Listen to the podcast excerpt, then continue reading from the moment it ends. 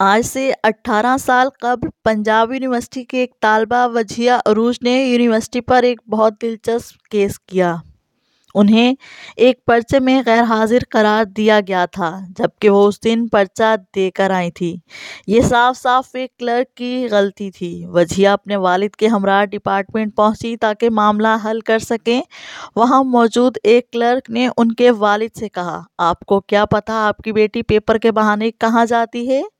یہ جملہ وجیہہ پر پہاڑ بن کر گرا۔ وہ کبھی کلرک کی شکل دیکھتی ہوں تو کبھی اپنے والد کی۔ انہیں سمجھ نہ آیا کہ وہ کیا کریں۔ وہ اپنے ہی گھر والوں کے سامنے چور بن گئیں۔ وہ کہتی ہیں کہ ان کی والدہ بھی انہیں عجیب نظروں سے دیکھنا شروع ہو گئی تھیں۔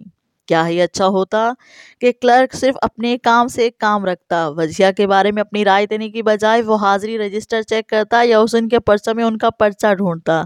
لیکن اس نے اپنے کام کی بجائے وجیہہ کے بارے میں رائے دینا زیادہ ضروری سمجھا۔ یہ سوچے بغیر کہ اس کا یہ جملہ وجیہہ کی زندگی کس قدر متاثر کر سکتا ہے۔ وجیہہ نے یونیورسٹی پر کیس کرنے کا فیصلہ کیا۔ اس کیس میں ان کا ساتھ ان کے والد نے دیا۔ کیس درج ہونے کے چار ماہ بعد یونیورسٹی نے اپنی غلطی تسلیم کرتے ہوئے عدالت میں ان کا حل شدہ پرچہ پیش کر دیا۔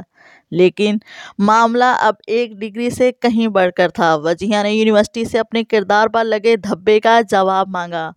یہ قانونی جنگ سترہ سال چلتی رہی۔ گزشتہ سال عدالت نے وجیہ کے حق میں فیصلہ سنایا اور یونیورسٹی کو آٹھ لاکھ روپے جرمانہ ادا کرنے کا حکم دیا۔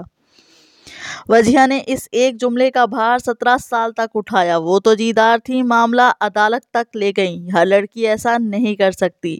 خاندان کی عزت ان کے بڑھتے قدم تھام لیتی ہے، ورنہ یقین مانیں ہم میں سے ہر کوئی عدالت کے چکر کاٹتا پھرے اور اپنے منہ سے کسی لڑکی کے بارے میں نکلے ایک ایک جملے کی وضاحت دیتا پھرے۔